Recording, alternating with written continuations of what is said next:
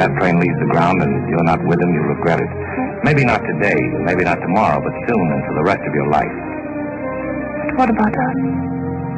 We'll always have Paris. Indeed, we all will, because Paris defines what a city should be. Beyond its being the city of lights and a movable feast and so many other things, it's a model, the model, for what urban life should be. And that's how it grew up, from a desolate, war-torn landscape to one of the first cities to embrace street life, to welcome pedestrians, to be lit at night, to have public gardens, and where, as Joni Mitchell said, they kiss on Main Street. We're going to talk about this amazing city today with my guest, Joan DeJean. She is the trustee professor of Romance languages at the University of Pennsylvania. She is the author of numerous previous books, including The Essence of Style and The Age of Comfort, and it is my pleasure to welcome Joan DeJean here to talk about how Paris became Paris, the invention of the modern city. Joan, thanks so much for joining us. I'm glad to be here. Thanks for having me. Great to have you here. Is it difficult in thinking about Paris and understanding its history and even writing about Paris to separate all of the mythology that is so much a part of Paris from its true history? I think at times it could be. It depends. It would depend on the project often. Uh, what I decided to do for this one was really to start my work with all the original documents on the construction of monuments, and then only after I'd understood what actually was there to start reading the kinds of books like the first travel guides to the city for foreign visitors, uh, uh, works like that that are that are certainly mostly real, but also have some hype to them. And really, it began. You talk about construction. Paris, in many ways, began with a bridge, with a piece of construction. An incredible project. I wish I knew how technologically it was all possible. Some of these projects we don't have, unfortunately. The one thing we don't have is any masons and engineers and people like that who left their memoirs to talk about how they did it. But an extraordinary bridge. The still called it's called the New Bridge as it was then, the Pont Neuf. Uh, and it was an, an amazing bridge in many ways. It was the first major urban bridge to be built without houses on lining both sides, and that changed everything. If you think about contemporary bridges like London Bridge and the Ponte Vecchio in Florence, you have an idea of bridges with houses on both sides. People couldn't even see the river. You were just crossing and seeing houses. With the new bridge, you saw the river. And the houses, in fact, were the way the bridges were paid for. That was what made the, many of the projects possible absolutely all of them. The financing of bridges, it was a standard procedure to finance a bridge by allowing construction on both sides, and they had shops and residences on the bridge. And uh, Henry IV, the monarch who finished the completion, who finished the project of the new bridge, decided not to do that. He wanted to break with precedent and do a new project, and he invented a new way of financing it, uh, which I think Californians will probably appreciate. He uh, taxed every cask of wine coming into the city of Paris to finance the bridge project. So one contemporary, one of the first historians of the city of Paris, uh, said that drunkards paid for the new bridge. And Paris at the time, as you describe it, was a pretty ugly, almost desolate kind of place there were certainly monuments left. I mean, Notre Dame Cathedral, uh, many of the, uh, the great medieval monuments that we know were there, and there were a few great homes. But Paris had suffered a lot in the uh, in the last four decades of the 16th century because of the wars of religion between Protestants and Catholics, which had often taken place in the streets of Paris, and there had been a lot of destruction because of all of this. And the population was decimated. People were it was in a terrible in terrible condition. The finances of France, not only Paris, were a, a wreck by the in 1600 when Henry IV began.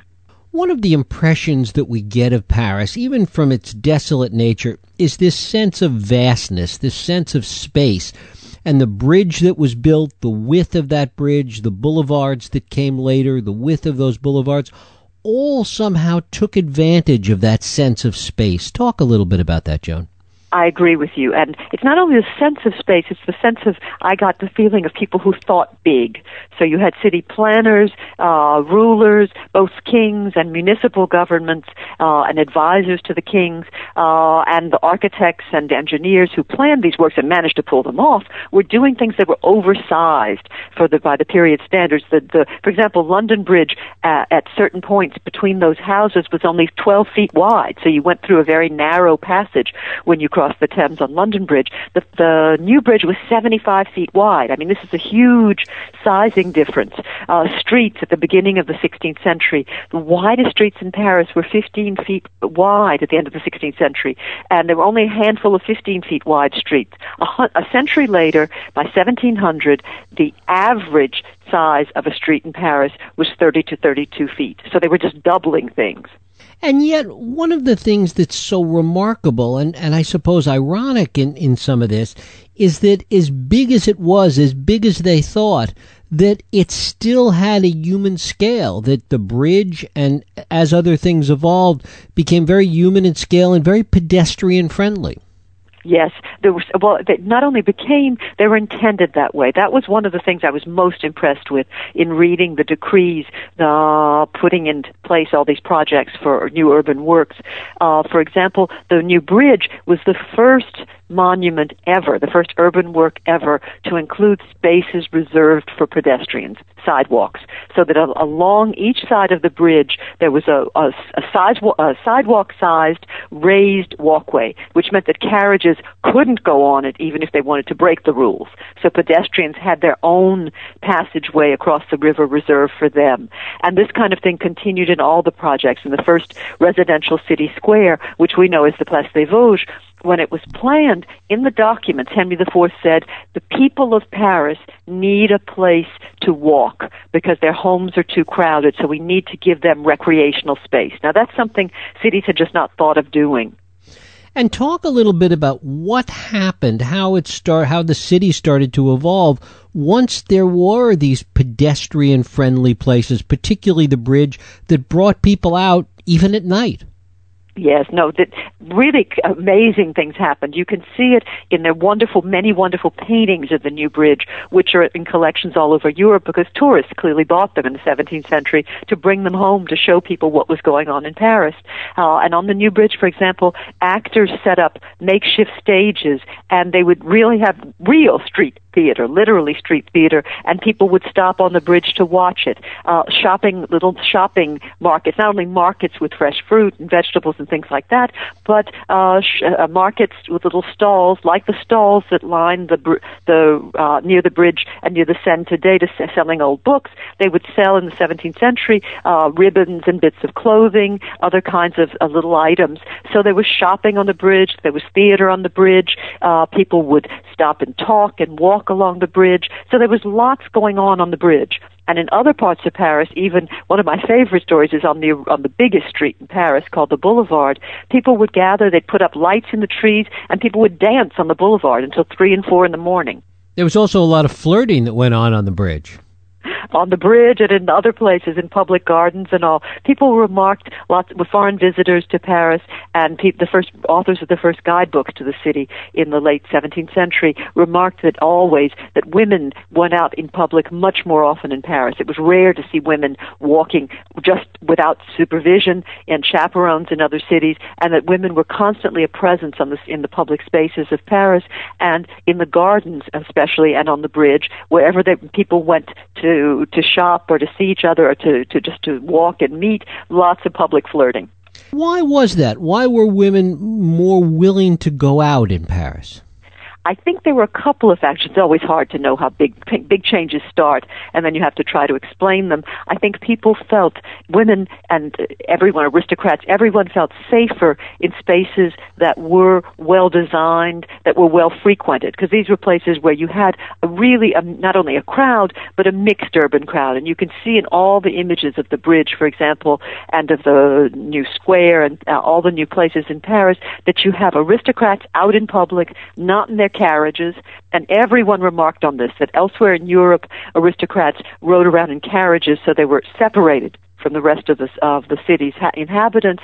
But in Paris, they wanted to be out and about because there were new things to do. I think if you give people fun things to do and tell them that this is what is new and attractive and amusing, people are going to come out and do them in any city. Tell us a little bit about the illumination, the light that came at night, and this elaborate system of kind of candles and pulleys and, and the way that all worked. In that was one of the I, very great decisions made in the early in Louis XIV's reign. He's the grandson of Henry IV, and in the late in the mid 1660s, there's a commission uh, created by the king and by the municipal authorities to discuss the question of the streets of Paris at night, because they all realized that dark streets at night were dangerous. People wouldn't go out, and especially they were worried about the merchant community because they said merchants didn't dare. They closed their shops early, and it gets dark early. Anyone who knows Paris in the wintertime, and after dark, they were afraid of going home with profits from the day uh, in their pockets. So they decided to create a system of street lighting, and there was a lot of debate. It went on for a long time, but in 1667 they started it with lanterns at the end, at each end of short streets uh, in Paris, and then some in the middle in longer streets.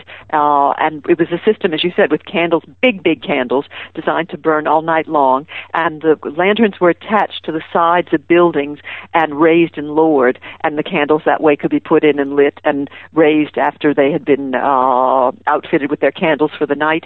And this transformed everything. Then people would go out at night. Merchants no longer felt afraid. It really changed the question of the city at night. Once this happened, everyone said the crime rate went down. They also put in, they had, they felt that at this point, the, uh, those in charge, the Parisian police, were able with the, they, the wonderful images with the lights showing how they can pursue the thieves at night. Before in the dark, there are many plays written about how hard it was to tell what, to tr- find your thief at night and to pursue them. But once once they have street lighting, they have a huge advantage.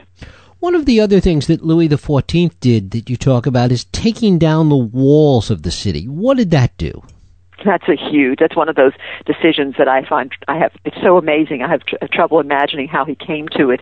Uh, he decided. He proclaimed that Paris was now safe that it would not, and in fact it was, it was not invaded at all uh, during his reign and for a long time afterwards. And so, but the walled city that Paris had been for centuries was no longer necessary. Now, other cities in Europe, this is the 1660s, and there are other cities in Europe that are who are, where people are still building new fortifications and certainly repairing existing fortifications. At that moment, Paris became the first major city just to tear down all of its fortifications and become what Louis XIV called an open city without walls. What impact did that have psychologically as well as on the physical city? Well, I think it had a huge one. People talked about how wonderful it was to be able to walk and to see not a wall, to have a, this sense of a city with limits, but a sort of endless city. You could look and see the countryside outside, and they thought it was just it gave their city, made their city so beautiful and such a great place in which to stroll along the edge of the city. Uh, this, Paris was without a wall for about a century, just over a century, and in the late 18th century, those in charge of, of uh, collecting taxes on imported goods into the city decided that too many goods were being smuggled in because there was no wall and it was harder to catch the people and charge the taxes.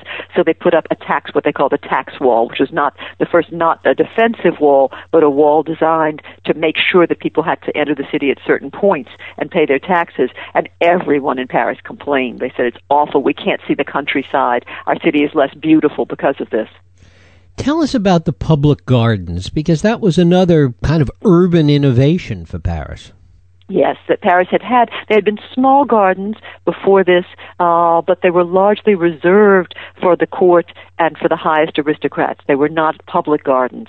And in the course, very early in the 17th century, it begins and it continues through the century, and the movement builds, especially during under Louis XIV's reign, so from 1660 to the end of the century, to make those gardens public in various ways, to have them, and then to redesign them so that they're really planned, rec- large scale planned planned recreational spaces.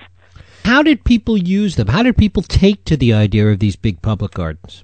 Well, you can imagine. I mean, and, and give us give people in the city huge green spaces with fountains, with park benches, with uh, planned trees and plantings, landscaping. You know, landscape architecture. They loved it, uh, and ev- people came. All the foreign visitors would come and talk about how wonderful it was, and people would stroll. There were side alleyways. But if you look at the Tuileries today, it's very much the garden it was in the 17th century. Uh, by the end of the 17th century, and you can see that people walk still under the shade of the trees in the side alleyways.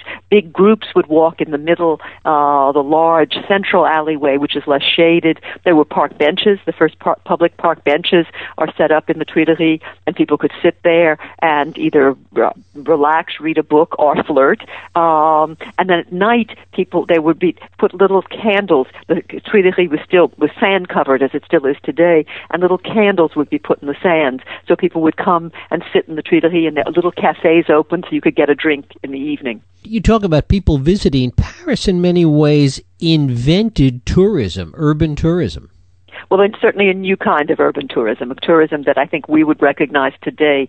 People started to come to Paris and they write about it in their accounts of their visits and the guidebooks that then quickly begin to proliferate for foreign tourists describe the kinds of ways people were visiting the city. The biggest change is that they were visiting the city on foot that earlier tourists, if you had the money to travel, and not certainly not everyone did, tended to come and by carriage, and therefore you'd go in your carriage from one place to the next. And the people coming at this point were traveling perhaps in their carriages, but once they got to Paris, they would explore the city on foot all of these changes, particularly from Henry IV on to Louis XIV, who we've been talking about, Talk about the consistency of vision that the city maintained for this hundred plus year period that really brought all these things to the fore in ways that were really consistent with each other.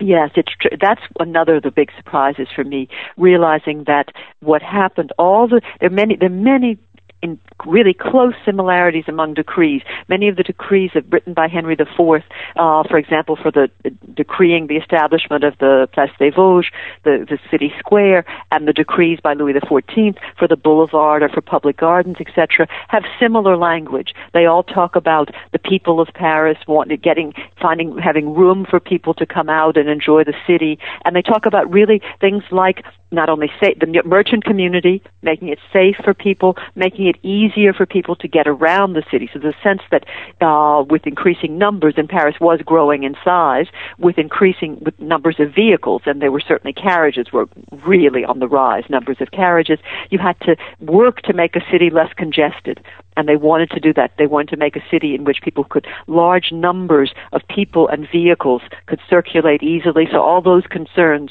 remain. They also wanted to create a city in which you could admire the city itself. So the fact of the new bridge and the house bridge without houses, uh, the a, a, a city without walls where you can look at the countryside, where you can admire, and all the perspectives that we know in Paris. All these ideas are being put into place to give people something. There is beauty, and people can admire it. And where did those ideas come from? This very notion, this this simple idea that you're talking about, that the city was had a character unto itself, that it wasn't just a place to be, that it was also a place that had its own identity. Where did those ideas evolve from? From all kinds of people, I think, at the same time, which is what's interesting. I think that's generally the case. First of all, the rulers. Henry IV, for example, said explicitly uh, in the very early 1600s that he wanted to make Paris one of the wonders of the modern world. This was his desire. Louis XIV made similar claims. So they wanted to do this. And then the people who were putting, who were building these monuments certainly understood, and they had great architects in charge of this. There was a whole redesign of the city uh, in the 1660s and 1670s, and it was led not by a, a bureaucrat or a technocrat as happened in the 19th century, but by great architects. And these were great architects who really understood that to make the city beautiful, you had to have ideas, you had to have principles, and you had to eh, follow through with a plan for keeping it all in place. How did other cities and other places view Paris, and was there any pushback to what Paris was doing? Well, there was a, a lot of following. I mean, there are many letters of official accounts, official visits. For example, when Peter the Great was planning his great city, which is Petersburg today, um, he visited all, he traveled widely in Europe, and Paris was one of the places he visited most intently. And he visited all these spots, the new bridge, the, the Place Royale, the gardens, uh, the river. He was intent on learning about all these things. So many people came and studied Paris for its plans. Many of the ideas in Paris were copied. Some of those who were rebuilding, submitting plans for rebuilding London after the Great Fire were heavily influenced by the Parisian model, and uh, certainly we know it in this country today in many of our cities. Were there there any mistakes made? Were there any things done that just didn't work out?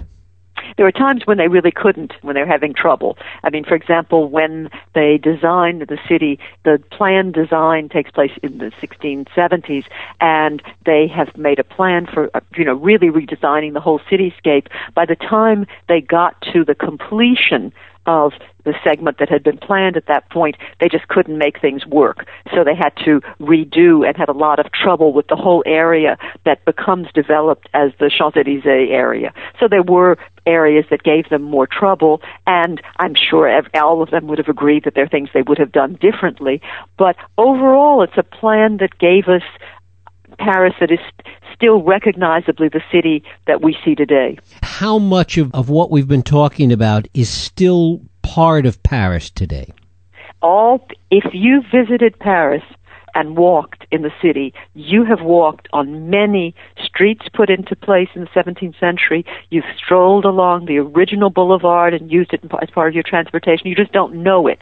Uh, I used maps throughout the book showing segments of the city as they were being put into place, deta- whole maps and details of maps to show people the walks and the things that they have been on, the, the islands, the squares, the bridges, the parts of the 17th century that are ex- Uh, virtually intact from the 1600s to today. So visitors to Paris know this city. They just don't think of it as a 17th century city. And speaking of walking places, really the very first sidewalks are in Paris. But the, the, the new bridge is the beginning of that concept, and then the other the next place where the Parisians re, city planners really developed the notion of sidewalks are on the walkways near the river. So people who walked along the river and seen this phenomenon, you're also using a 17th century phenomenon. Were there other periods Paris had post this period that we're talking about where there was as much development and innovation, or did this really set the standard? well, certainly everyone knows the 19th century redesign of Paris carried out by Baron Haussmann, um, and it's certainly a period of great change in the city. Many of the principles Haussmann used, however, were principles developed from city, urban city, urban planning in Paris in the 17th century. So the 17th century set a real Parisian template. Joan DeJean, the book is How Paris Became Paris, the invention of the modern city. Joan, I thank you so much for spending time with us today. Thank you. Those were great questions. I appreciate it. Thank you. We'll take a break. I'll be right back.